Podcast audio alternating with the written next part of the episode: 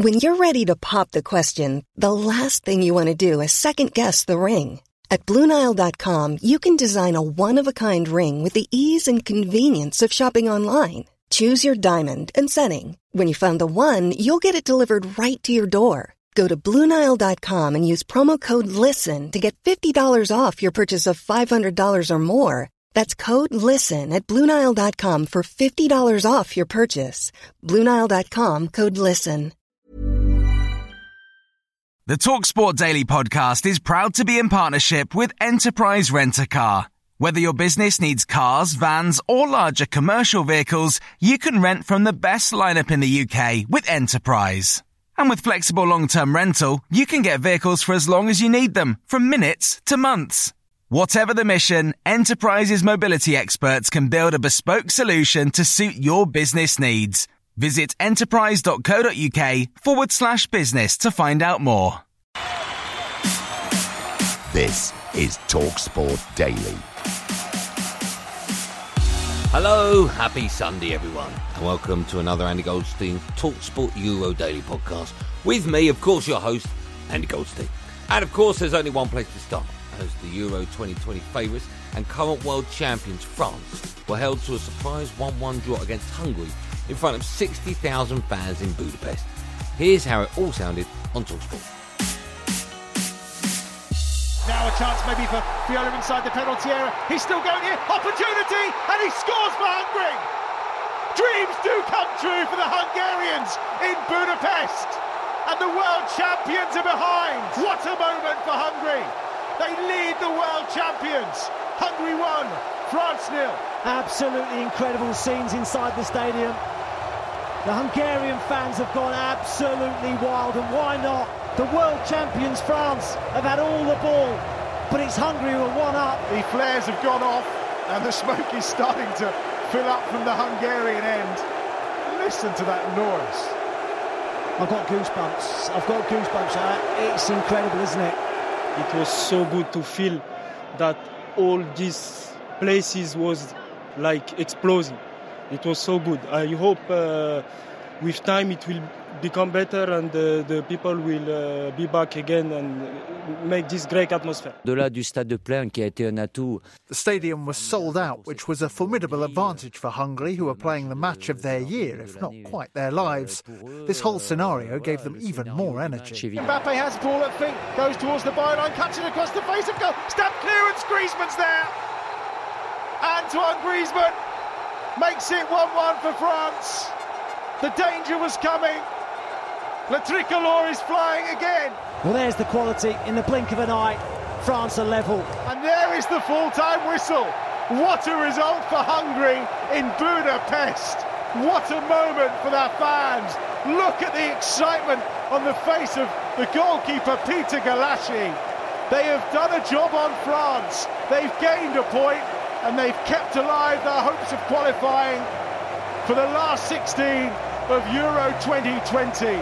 What an atmosphere, what a performance. They look like they've won the game, but they've taken a point off the world champions in the heat of Budapest. It was very difficult today, but uh, we are very happy because we, we did our job uh, in the best way as possible, and we deserve this kind of luck. I just want to congratulate the, the boys because we, we did a very good game tonight. Full time in Budapest, and the world champions have been held. It's Hungary one, France one. I'm going for a lie down. What, what an effort. What an absolutely superhuman effort from the Hungarian players. On a boiling hot day, they've had, what, thirty percent of the ball. They've had a lot of chasing to do. Deservedly so. It's been a heroic effort from them to pick up a point and keep themselves alive at this championships. Elsewhere, Germany bounced back in style to beat the current European champions Portugal four two in the other game in Group F. It was their first win of the tournament so far, and Ian Danter and the former Man City winger Trevor Sinclair called the game on TalkSport. Applause rings around the Allianz Arena, and the flags wave that German tricolour of black, red and yellow. You're listening to TalkSport, day nine of Euro twenty twenty in this massive game. The ball's looking for Diogo Jota, he's in behind, Jota in the area, tapped in by Ronaldo, the flag stays down, and Ronaldo puts Portugal ahead. And when Jota saw Ronaldo in space, an unselfish square ball means it's twelve goals at Euro finals for Cristiano Ronaldo. Germany nil, Portugal one. Dans, I can't tell you how good that goal is. Havertz, who gets in front of the keeper, Kimmich across the face of goal, it's turned in by Rafael Guerreiro. Another own goal in that net, away to the right-hand side, and Germany have turned it around in Munich and lead. Muller plays a good one-two, rolls it to the area left-hand side for Gerson, and Havertz touches it in, and Havertz finally has a goal for Germany in these European championships that they've scored rather than relying on somebody else. It's three one to Germany, Portugal all at sea. Just handballs into the box, it's far too easy. The defending is shocking from Portugal. Portugal are so out of the depth in this game, and as I thought, you know, the, the game against Hungary, it was it was nil-nil till the eighty-fourth minute. You know, and he, might, he just glossed over a performance which I thought was very ordinary. Kimmich in plenty of room, right-hand side players to pick out. Gerson is one of them, four one Germany. Such a simple goal, Portuguese defence absent. That was almost like a training ground goal, where you've said to the team that are playing against the first team, don't engage, just go through the motions. Just go through yeah. the motions and let the lads just play their little patterns of play. That was pathetic defending by Portugal. And there goes the full-time whistle. Right Germany off at your peril. They were a goal down to Portugal after a fifteen-minute opening spell in which the Germans dominated before Ronaldo scored his twelfth Euro final goal on the counter-attack. But from that point on, Germany dominated.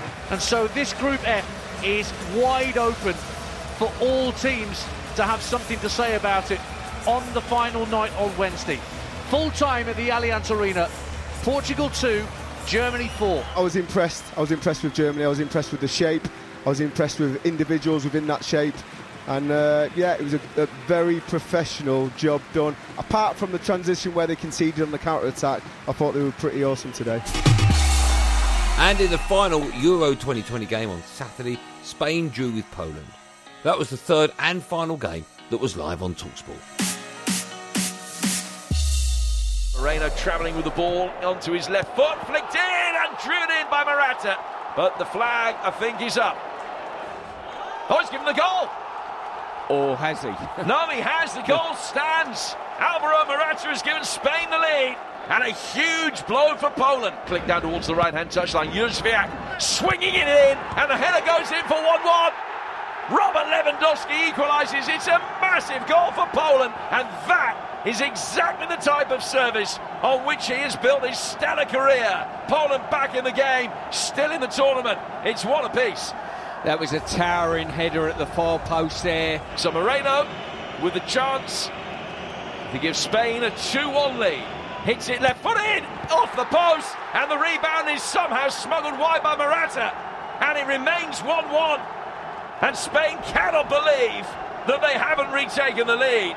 The penalty miss was bad. The rebound comes out to Morata. He has to score. Five minutes are up, and Poland are still in there, still fighting. They've got a point. Their fate's still in their own hands. For Spain and Luis Enrique, another night of frustration. Held on home turf by Sweden, now held on home turf by Poland. This one finishes Spain one, Poland one.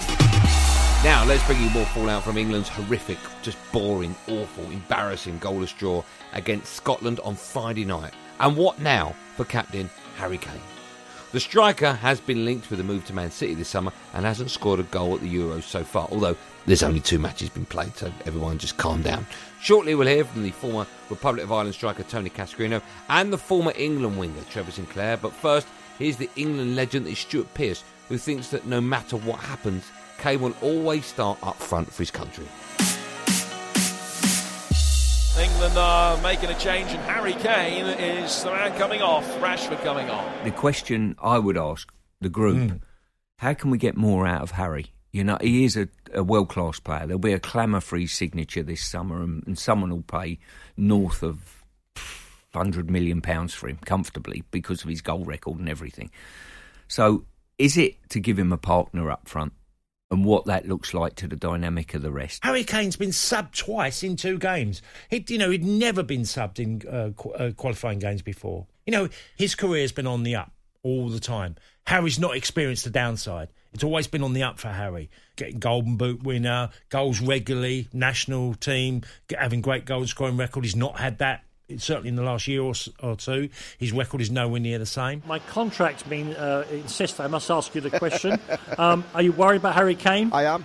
Yeah, I am. Um, I have been a couple of times during the season, and then all of a sudden you'll see a performance like last game of the season against Leicester where he turns it on in the second half, and him and Bale were far too much for Leicester to handle, and I think, oh yeah, he's all right, there's nothing wrong with his ankle, he's back. But then I do see him sometimes, and, he, and you look at the passages of play and the sharp players with your Fodens and your, your Sterlings and, you know, even Phillips to a certain extent and Mount, and you think he does look a little bit lethargic and a little bit slow around them young players. So he's got it all to prove, but this is what great players do. They shut people like me up by putting a great performance in, and I expect Harry Harry Kane to do that once again. Harry Kane, in the meantime, has taken his captain's armband off. He's heading for the subs bench, replaced by Marcus Rashford. Yeah, big shout that from Gareth. You know, Harry Kane, even against Croatia at the weekend and, and tonight, has been very quiet. He looks drained to me, and mm. I've heard I know Jason Cundy talking last night saying he looked leggy. Yeah. He does look leggy, but mentally you can be drained, and that drained can... Look, physically, you can look out of sorts. And he looks out of sorts. I think he needs to have a little bit of a lift.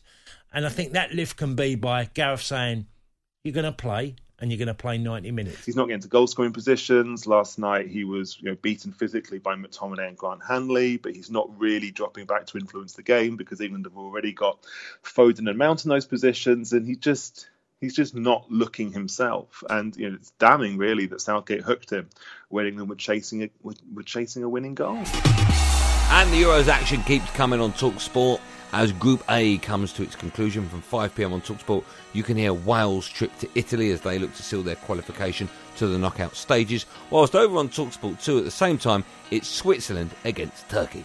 Here's what the Welsh camp have been saying ahead of their game against one of the tournament's early pace setters. That is it. What a night to be Welsh. Wales on their way through, surely, with four points from two games.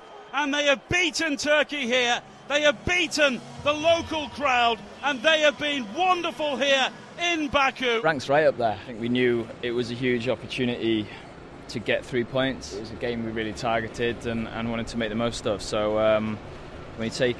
the performance into consideration as well. It's one of those nights that uh, yeah, stands out in my international career. I think it's up there with right at the top. Obviously, it's only the second game in the group, but just to be here at the Euros is uh, such an amazing feel for me and the whole team. And yeah, what a, what a performance it was last night. And Bale again breaks into the penalty area. Bale is still going, plays it short, yes! Shot in! And Wales have done it! Wales have won this game by two goals to nil.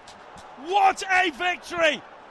Connor Roberts with the second goal. We're Wales, little old Wales, and just to even be here as a team is incredible. I think before the before the competition, there was a sense of expectation because of what happened in two thousand sixteen, but we'll just enjoy it because, you know, it might never happen again. Clips a high ball forward to Ramsey, who brings the ball down, and Ramsey yes! scores!